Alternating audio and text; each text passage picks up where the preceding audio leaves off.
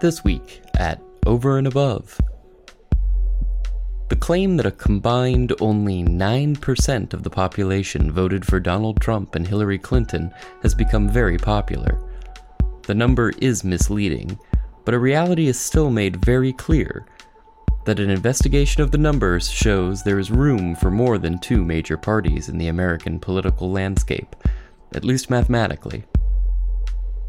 And casually dismissing a presidential candidate as completely unfit for office has become a hallmark of the 2016 campaign.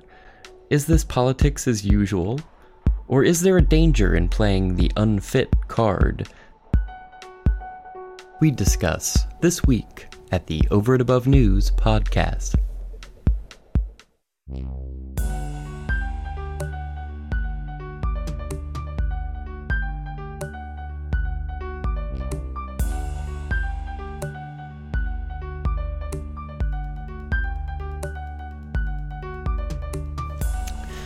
So, Mike, only 9% of the population is selecting the two major candidates for the presidency. That's what I've seen on on uh you know on on the the giver of all news Facebook. Yes, uh, I've seen a bunch of memes and a bunch of posts. These numbers seem dubious to me, though. What what have what have you found over there? Yeah, me too. And I, I started looking at this, and I'm like, well, nine percent. That is extremely small, right? I mean, that is like that seems low. Like, wow, that is yeah, man. We got a problem if only nine percent are voting for our two our two nominees. It turns out that it's it's a, it's a little bit more than that. Not, that's not the nine percent is based on American citizens as a whole, including those who do not have the right to vote, such as people like infants. infants, people under the age of eighteen. It also includes felons that have lost the right to vote in their particular right. state, which is another issue that's been kind of cropping up lately. I know Virginia's been getting into that, but anyways, it's it's more like fourteen percent um, of, of, the electorate. That's right. Of of of, okay. of, eligible voters have voted for these two nominees to be our nominees, and you know, fourteen percent. That's still not that great when you think about it. I mean, that's still a pretty damning statistic in my mind. Like, yeah, that's pretty. Now that's that's each party, or that's both parties combined. So that's that's combined, which is um, okay. Yeah, so that's that's a it's not a lot of people voting for these two candidates to to represent the two major parties mm-hmm. going forward in the national election. And so I, I started wondering, well, what what does it look like in years past? And mm-hmm. you know what what happened in in 2000? I, I guess we, I kind of have to go back to 2008 because 2012 didn't have two primaries. We really just had one because we had an incumbent, um, President Obama, kind of basically no one challenged him. So you know, right. I can't really look at stats there. But going back to 2008 with uh, Obama and Hillary, that, that that was a very hotly contested election, primary election, and then McCain, Romney, the two front runners over there. When you look at what Obama got and what McCain got, and you add them together, and you you divide that by the total voting population, Mm-hmm. It's right around 14%. I think it was like 13.8 or something around there, I want to say. Wow. So it's almost identical. Is it just that now that we don't have that now that we got two people that no one seems to really like. Right. Now we're getting upset about this? Like is that is that what's happening? Is that okay, now we have these two kind of, you know, one's one has serious trust issues and the other um, has, you know, serious temperament issues. And trust issues. And trust issues right? He's got both. And just issues just issues general. on issues on issues. They uh, just keep coming. well, this is very interesting because you know when we when we think of the two party system right and we think of the way the primaries are carried out where there's a popular vote and again, this is something we've said on this program a number of times that the popular vote in the primaries is a relatively new invention in the history of parties. Right? This is not the way things were always done. It used to be just backroom deals, and the party elites would pick who they wanted, and they'd put them out, and boom, go have your general election. So we think of this great democratizing, this great democratization of the parties. But really, only 15% of the population getting a say in who the rest of the country will be voting for? Yeah, it's well, it's it's not just that. I mean, it, there is a large amount more than that voting in these, and, and you have the other candidates kind of siphoning off those votes. So mm-hmm. um, there's still, I mean, you know, there are still plenty of people who choose not to vote, who do have the right to vote, and that's their that's their prerogative. I mean, I I have always been a staunch proponent of if you want to sit in your couch on election day that's your right as an American, um, because you know forced voting is, is is a facade. You know, so you know the the whole get out the vote. Yeah, if you have a strong opinion one way or another, go ahead. You go you go out there and you and you make your voice heard um, with the pen in your in, in the ballot box. Do it love it. I mean, that's that's fantastic. That's what our country's all about. But if you don't, if if you feel like none of these people have earned your vote, I, I don't see some sort of weird. Um, some people throw around the term civic duty, right, to go out and vote. Right. No, you don't. You do not have a civic duty to go out and vote. It, it, it it's not mandated, and if it was, it wouldn't be a democracy. So that's just it's just bogus. Um, but you're absolutely right. I mean, it's been consistent, and when you go back in time and you look at some of these numbers dating all the way back, uh, you know, to the '90s, um, you know primary numbers and and you're right that pri- the, these primary popular votes haven't really been a thing all that long. We're only talking late 60s where they really started doing mm-hmm. this. Became very popular yeah. And but you know going back to the 90s you have a very consistent trend that doesn't really get broken up until 2008 and that is that both candidates from both major party are getting right around 10 million votes on all the primary contests, more or less, right? We got some less, some more. Uh, George W. Bush in, in 2000 um, got 12 mm-hmm. votes in the primary, which is quite a lot. Um, mm-hmm. Compared to years past, yeah, it was. Yeah, compared to years past and going forward, no one I don't think touched it until I mean Trump just you know we hear him all the time gloating about um, the number of votes he's gotten 13 i think around 13.1 million as being mm-hmm. the most any republican candidate has gotten. But we're also 16 years past 2000 so i mean the population has increased since then and he's only getting 1 million more than george w. Bush. So i don't know. Uh, but when you look at the numbers here and you look at 9 million votes for bush in 92 9 million votes for bob dole in 96 mm-hmm. Bush W got 12 in 2000. Gore got 10.8. 10.8, mm-hmm. modest number um, for the Democrats. In 2004, John Kerry got 10 million for the Democrats. And then something happened between 2004 and 2008 because in 2008, at least for the Democrats, it exploded. Well, don't forget the the Obama campaign was a revolutionary campaign. Brought out minorities and young people in record number used social media in a way that a campaign had not. And and it's not only that though, because I mean, he got 17 and a half million, huge, huge number. Hillary got 17.8. She actually won the popular vote, I think, when you look at the when you look at those numbers. Obama mm-hmm. was able to to gobble up the delegates and, and and do that kind of delegate math, which Clinton was so good at this time around. So she kind of learned her lesson from two, right. from 2008. Um, but Obama, you know, the two of them though, seven right around 17 and a half million each. That's a lot of votes when you compare to Al That's Gore in 2000 yeah. at 10.8. Mm-hmm. And I don't mm-hmm. even I don't know who came in second to Al Gore, but I don't think that person got, you know, 9 or 10 million votes. I mean, I think that that was probably relatively close. So, I mean, not. I'm sorry, was not relatively close. So, being that Gore got the, the, the vast majority of votes there. And then in 2008, so you have Obama and Hillary getting 17 and a half million each, but then you have McCain doing the same old thing, right? He's just chugging along, 9.9 million votes in the primary for John McCain.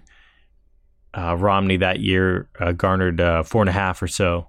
Huckabee another four and a half, but you know nine point nine.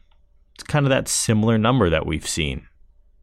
Nothing really all that out of the ordinary. What happens? He gets crushed in the general election in 2008 to someone like Obama, who's mm. really turning out the vote just to speak to your point about Al Gore in the 2000 mm. oh, Democratic yes. primary, I've got those numbers here. He beat out Bill Bradley, senator from New Jersey. Uh, Bill Bradley receiving three yeah, million. That's what I thought. Right. That's exactly not even, not close. Even close. Yeah. So less than a third. So when you look at that 2000, you have Al Gore getting 10.8 million, Bill Bradley, whoever he is, got three. And then you look at 2008, where both Democratic candidates, Obama and Hillary. There might have been more, mm-hmm. but the two front runners there, Obama and Hillary, both getting 17 and a half million. That's a huge, huge number. Over over 35 million. Also, if you want to talk about delegate math, Bill Bradley mm. did not carry a single state. No. Well, poor Bill Bradley, man. I got to look this guy up. This poor guy. Well, he, he withdrew in March. Okay. So, so that's, yeah. It was, yeah. It was pretty. It was ugly. Oh man, which which kind of surprises me then that Gore couldn't have done. well, I guess he did do pretty good against Bush. You think about it, he won the popular vote because Bush had some other people to contend with in that election too. I mean, that wasn't a that wasn't a cakewalk for Bush. There was. Mm-hmm. Yeah, he was up. Yeah, John he was up against John McCain. Um, right. A few other, a few other. Uh, was, was, Buchanan in that one too? Mm. Nah, he was done by then. Uh, he always shows up against the bushes. I feel like he's just like, he's like, uh, I'm Pat Buchanan. You know, I'm like, okay. I don't know what you're doing here, Pat. Mm, nope, just John McCain. John McCain. Uh, actually, big big turnout for the Republicans. John McCain took six million okay. votes. So they're up at 18 million total in 2000. Yeah, that's pretty good. That's pretty good. That's pretty good. Yeah. Um, and then in 2008 the next time they have a they have a primary.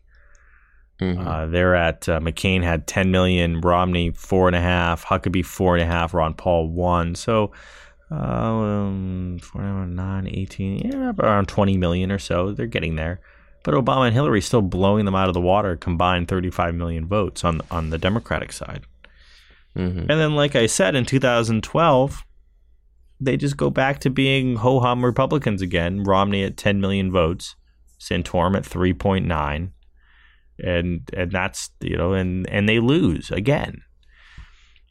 2016, we have a little bit of a different situation. I mean, we have Trump garnering 13.1 million, which is a lot. That's a lot of votes. Mm-hmm. Um, and the total Republican turnout is was also very large. I mean, when you think about, yes, he had the most votes in history for any Republican nominee. He also had the most votes against.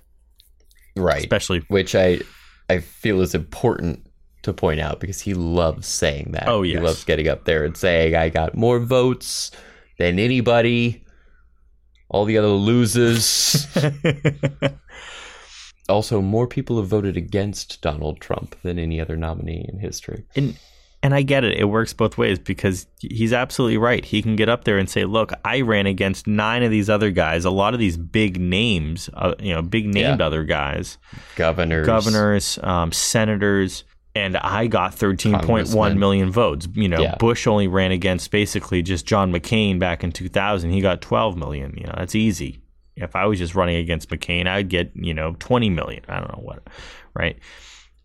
But at the same time, you're right you have millions and millions and millions and millions and millions of people voting against Donald Trump in the primary. Mm-hmm. And that counts for something. Um, Clinton, by the way, and now in 2016, um, reached 16.8 million votes, less than she had in 2008.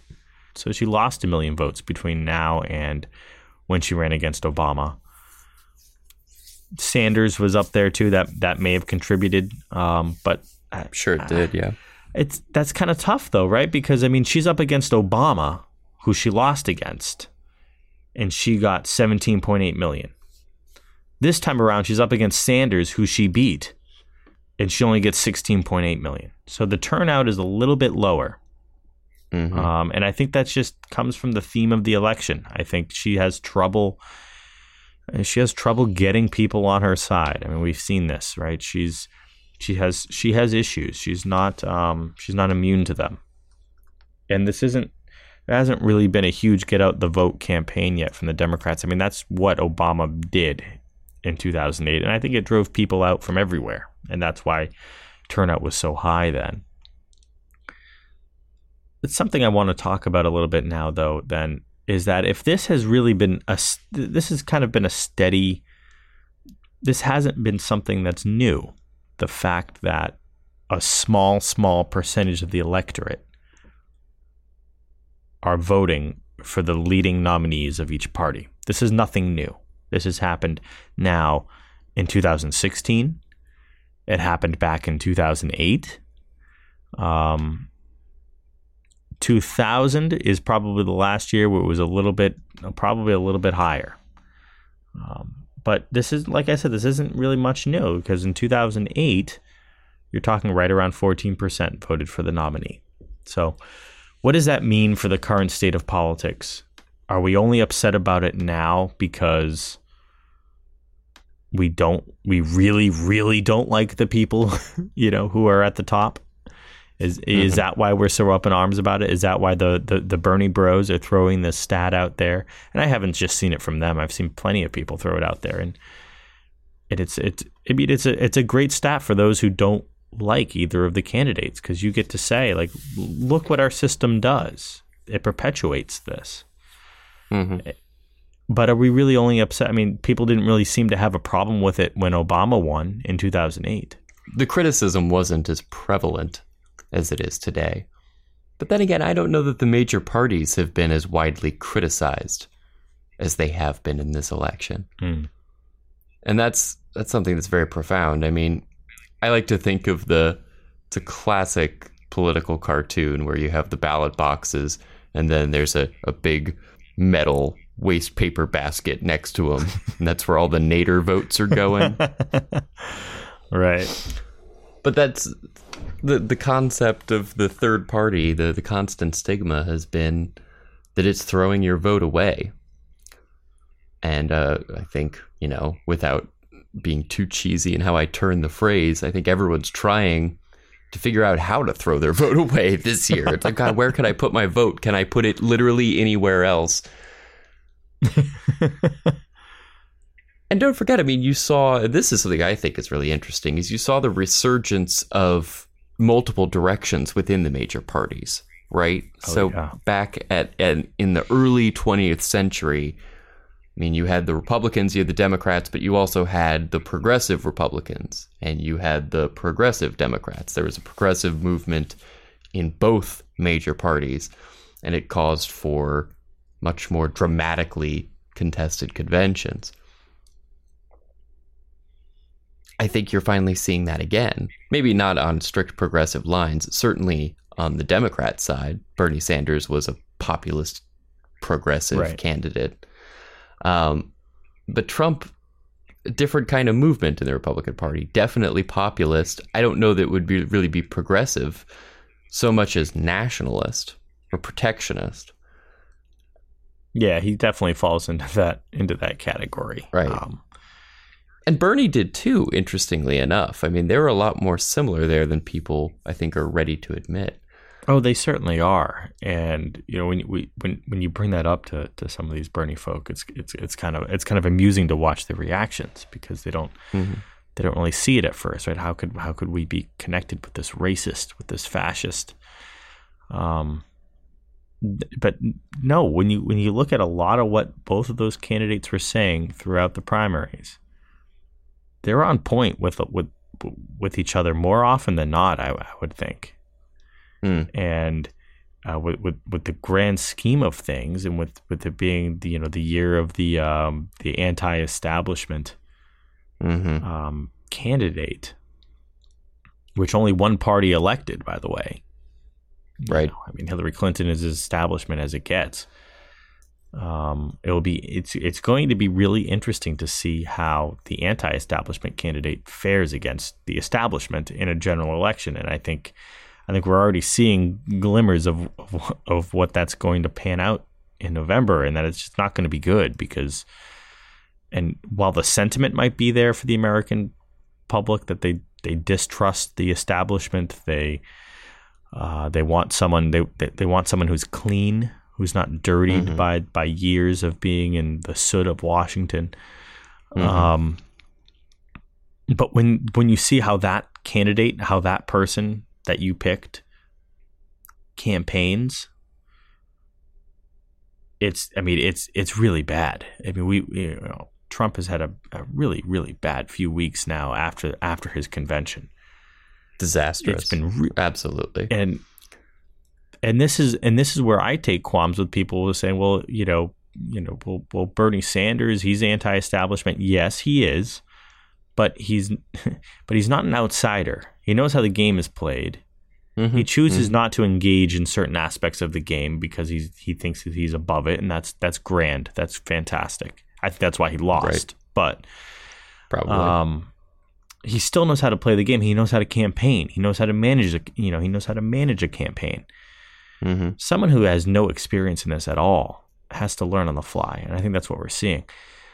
Um, but still, though, these numbers only fourteen percent of voting Amer- of, of eligible Americans, eligible voting Americans, voted for one or the other candidate combined.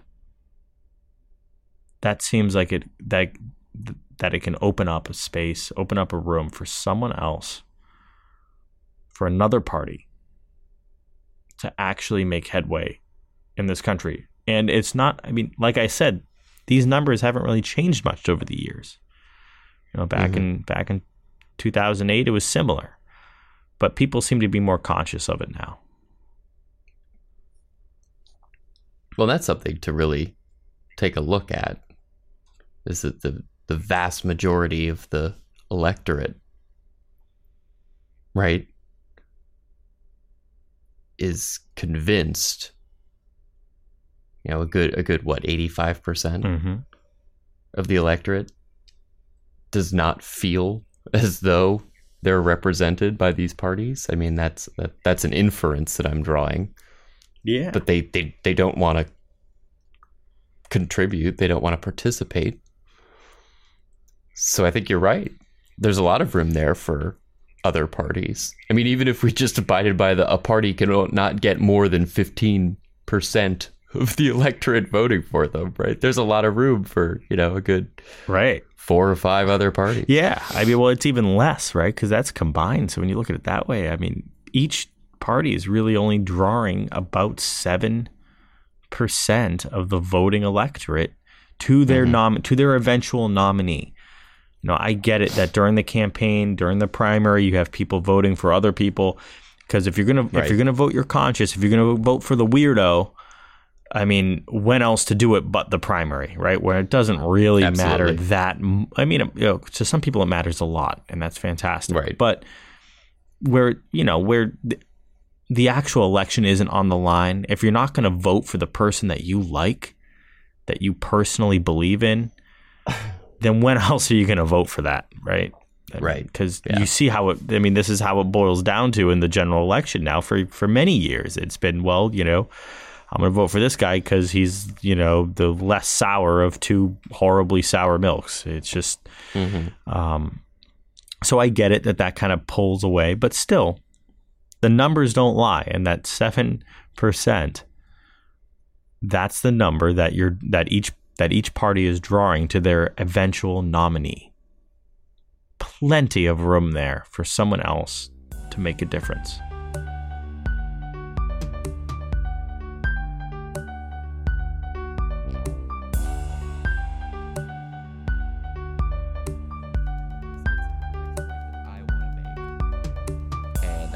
Start it with a question that I posed to you pre show. Michael, I'm going to pose it again on this show. And that is this What makes a person unfit to be president of the United States? We've heard that a lot recently, right? From both sides, I think. You know, we, we've heard the lock 'em up chants from the from the from the Trumpers, mm-hmm. and we've heard the well, we've heard the current sitting president of the United States say say those words that he's unfit, that Donald Trump is unfit for the office, and Hillary Clinton has said it too, and uh, temperamentally unfit. Temperamentally is her, unfit. Is her buzzword. Yeah, right. I don't know. I mean, I take a little bit of issue with that just from the sense of just just being a an attorney and a lover of con law. Not all attorneys are, by the way. So like people think of law school is like, oh, they must study the Constitution. Not really. Most actually, a lot of law schools. I don't think it's even a required course, con law and constitutional law is not. Uh, it might be tested on the bar exam now, but it's it's certainly not a, a huge topic. You look at other topics like property law, some of the antique subjects right. of law like property law and civil procedure those are the ones that are tested and con law is kind of like this esoteric thing that doesn't really get brushed on too right. much i get the impression they're like glorified historians. They kind of are. Or like independently wealthy people who want to be constitutional lawyers so that they can you know just talk about the supreme court all day. And i mean it's fascinating stuff but like when you look at the practice of it law is. it never gets used. But but I, i'm a nerd in that in that regard. I loved my con law class. So when when i hear someone say well he's unfit to be president well okay then that must mean he's not he must not fit the three requirements, which is that he's a nat- he or she is a naturally born citizen, that they're 35 years of age, and that they are that they have lived in the United States for 14 years.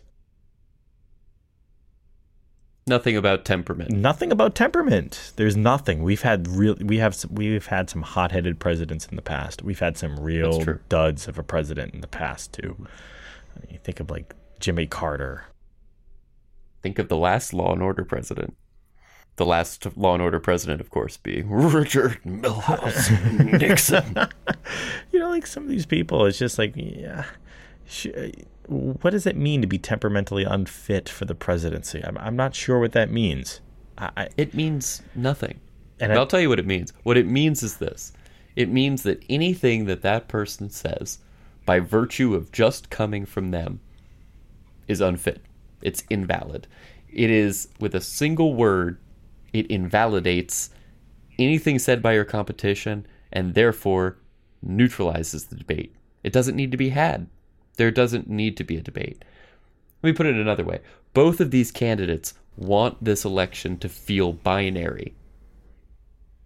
You might as well just put colored levers in the booth, red and blue. That's What's right. your favorite color? Both parties are doing this. It used to be, you know, Mike, you and I had an interesting discussion about this that, like, depending on the issue year to year, one side or the other would kind of indulge in this a little bit.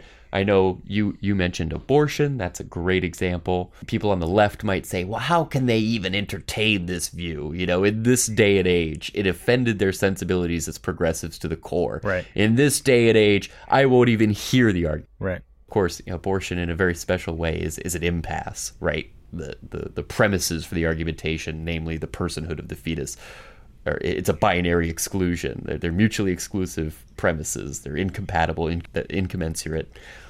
There, there is no terminus to that debate. So that's why they ended up there.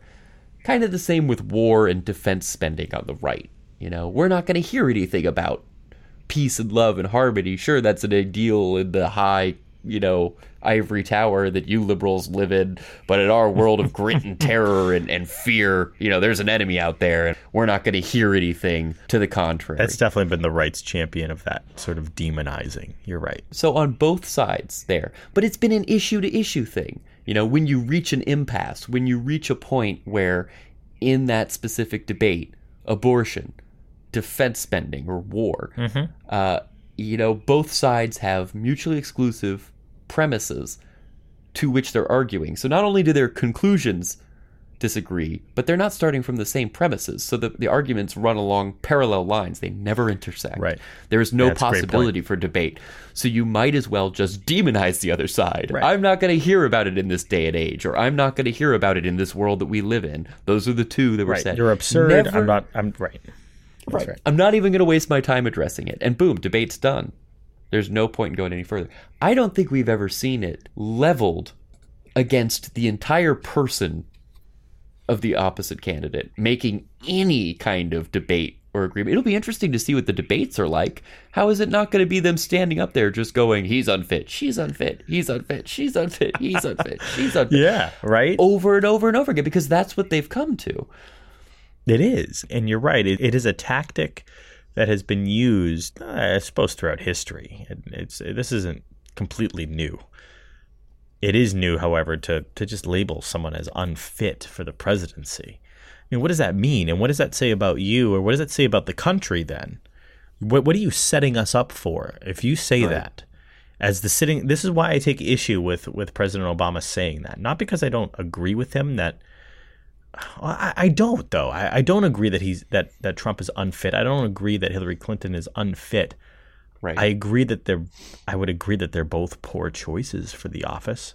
That I think they both hold um, certain ideas and certain temperaments. The two of them, not any mm. one. The two of them, temperament that might not be ideal for the office. I think Hillary is aloof and um, consider her, considers herself above the law Mm-hmm. And I think Donald Trump has has a temperament of a child. I'm not going to disagree. I, am I'm, I'm not. Hey, I mean that's what you think, and I think a lot of people would agree with you. But I, since when did elections become about temperament? Well, right. You know, like you said, we've had hot-headed presidents, we've had aloof presidents. I mean, geez, LBJ walked around the White House talking about his penis. That's right. Look it up. He really did. He, he did called this. it jumbo. He bought special pants. Yep. He made foreign dignitaries look at the thing. I mean, that is like you know that's probably why he was one of the few presidents who was unseated after getting in there just because the other guy got shot. I mean, all due respect to JFK, but I mean, you know, this was a weird guy, and the and the gears of the nation kept turning. Like That's nothing right. stopped and crashed That's and went right. crazy because his temperament was strange. Well, it's and, uh, and I want to go back to the point that I was making was that I take issue with someone labeling this, especially someone who's not in the race because right. it makes sense for Hillary Clinton to to say that he's unfit and vice versa, right? Because it the, the sure. what it does is it demonizes and it, and, and it creates an image of the other person that well his or her arguments are ridiculous, right. shouldn't be listened to. You have to vote sure. for me, then, right? Makes sense as in it's an understandable that, motive. That like makes sense. Right. Yeah. What right. I worry about a sitting president saying this, and I can understand why he's doing it, is because he he believes truthfully and honestly that Donald Trump would be bad for the nation. So he wants to do everything he can to get voters to vote otherwise. But what happens if he wins? And now right. you have a sitting president or a, a, former president saying that this person is unfit for the office, and now he's right. in it. There's right. no there's no changing that now unless he does something that's impeachable and maybe he can be removed. I don't know. What kind of atmosphere does that create? And and what kind of right? I mean, it's that's an excellent point. It, I don't think it's helpful and it, it, maybe it's helpful to get to, to, to, get voters to to maybe not vote for this person. Mm-hmm. I don't know how successful Barack Obama is going to be to get people not to vote for Donald Trump, right? I mean, don't you think that anyone who's who's on the fence are they re- is their mind really going to be made up by by Barack Obama? I think so. I, I really do. Mm-hmm. I think I think he speaks to a large portion of the center just as effectively as he speaks to the left because say what you will, at the end of the day, there's a certain respect for the office. The man's a president. There is, right. That's and that's what, you know, to your point, that's what I think is so upsetting about a sitting president saying of a presidential candidate that they are unfit for office because it, it in a way sort of insults the office if they get in there. I mean, what happens? If, what the, happens if he wins? Right? I mean, what? Yeah, I, you know, you can't even think about it. You know, I, I heard that bookmakers were putting the odds at, at like three and ten which was comparable to what they were putting Brexit. Oh boy, so, look so, out! So yeah, so uh, look out for that. But uh, I, I, guess what I find most upsetting about, to your point about a sitting president doing it, is that it, it shows just how pervasive this view is and how naturally we're all following into this atmosphere. And when I was thinking about this pre-show, I don't know why, but it reminded me of like Middle Eastern politics, where you have. Mm-hmm you know, Sunni and Shia Muslim, right, who are vying against one another for control of areas, and both think that by nature the other is unfit. Or look at Darfur or all the, the areas where genocide is prevalent. Yeah. In Africa, where these people think, oh, that that party. Now, granted, these are usually ethnic groups or religious groups, but it's still the same kind of ideology that that person is by their nature unfit because of the views that they hold or the background they have or where they come from. And I'm afraid that what we're seeing is the sowing of the seeds of that type of reasoning into the American political rhetoric. so that there's a class of human beings in the United States that are Democrat or Republican, and by virtue of them being those things, they are unfit for office. That's what I'm afraid of. Yeah. I think that's the next logical step. After, it is the next logical step. Yeah. And that's terrifying because that's how you get people strapping bombs to themselves and going into coffee houses. That's how you get people, you know, doing crazy things because of this constant atmosphere of, oh, it's the end of the world because Donald Trump is now sitting in that chair. Or, oh, it's the end of the world because Hillary Clinton is now in the office. Not only is it upsetting that we're not, that we're ignoring the issues, you know, I think you and I both have issues with one or the other candidate that we agree with and one or the other candidate that we disagree with. And the fact that that's not being addressed is a detriment to the American public. But the greater detriment is what it's teaching young voters, young people, impressionable people, and just everyone's sort of latent subconscious understanding of elections in general. That, you know, once something like this seeps in, it's really hard to get out.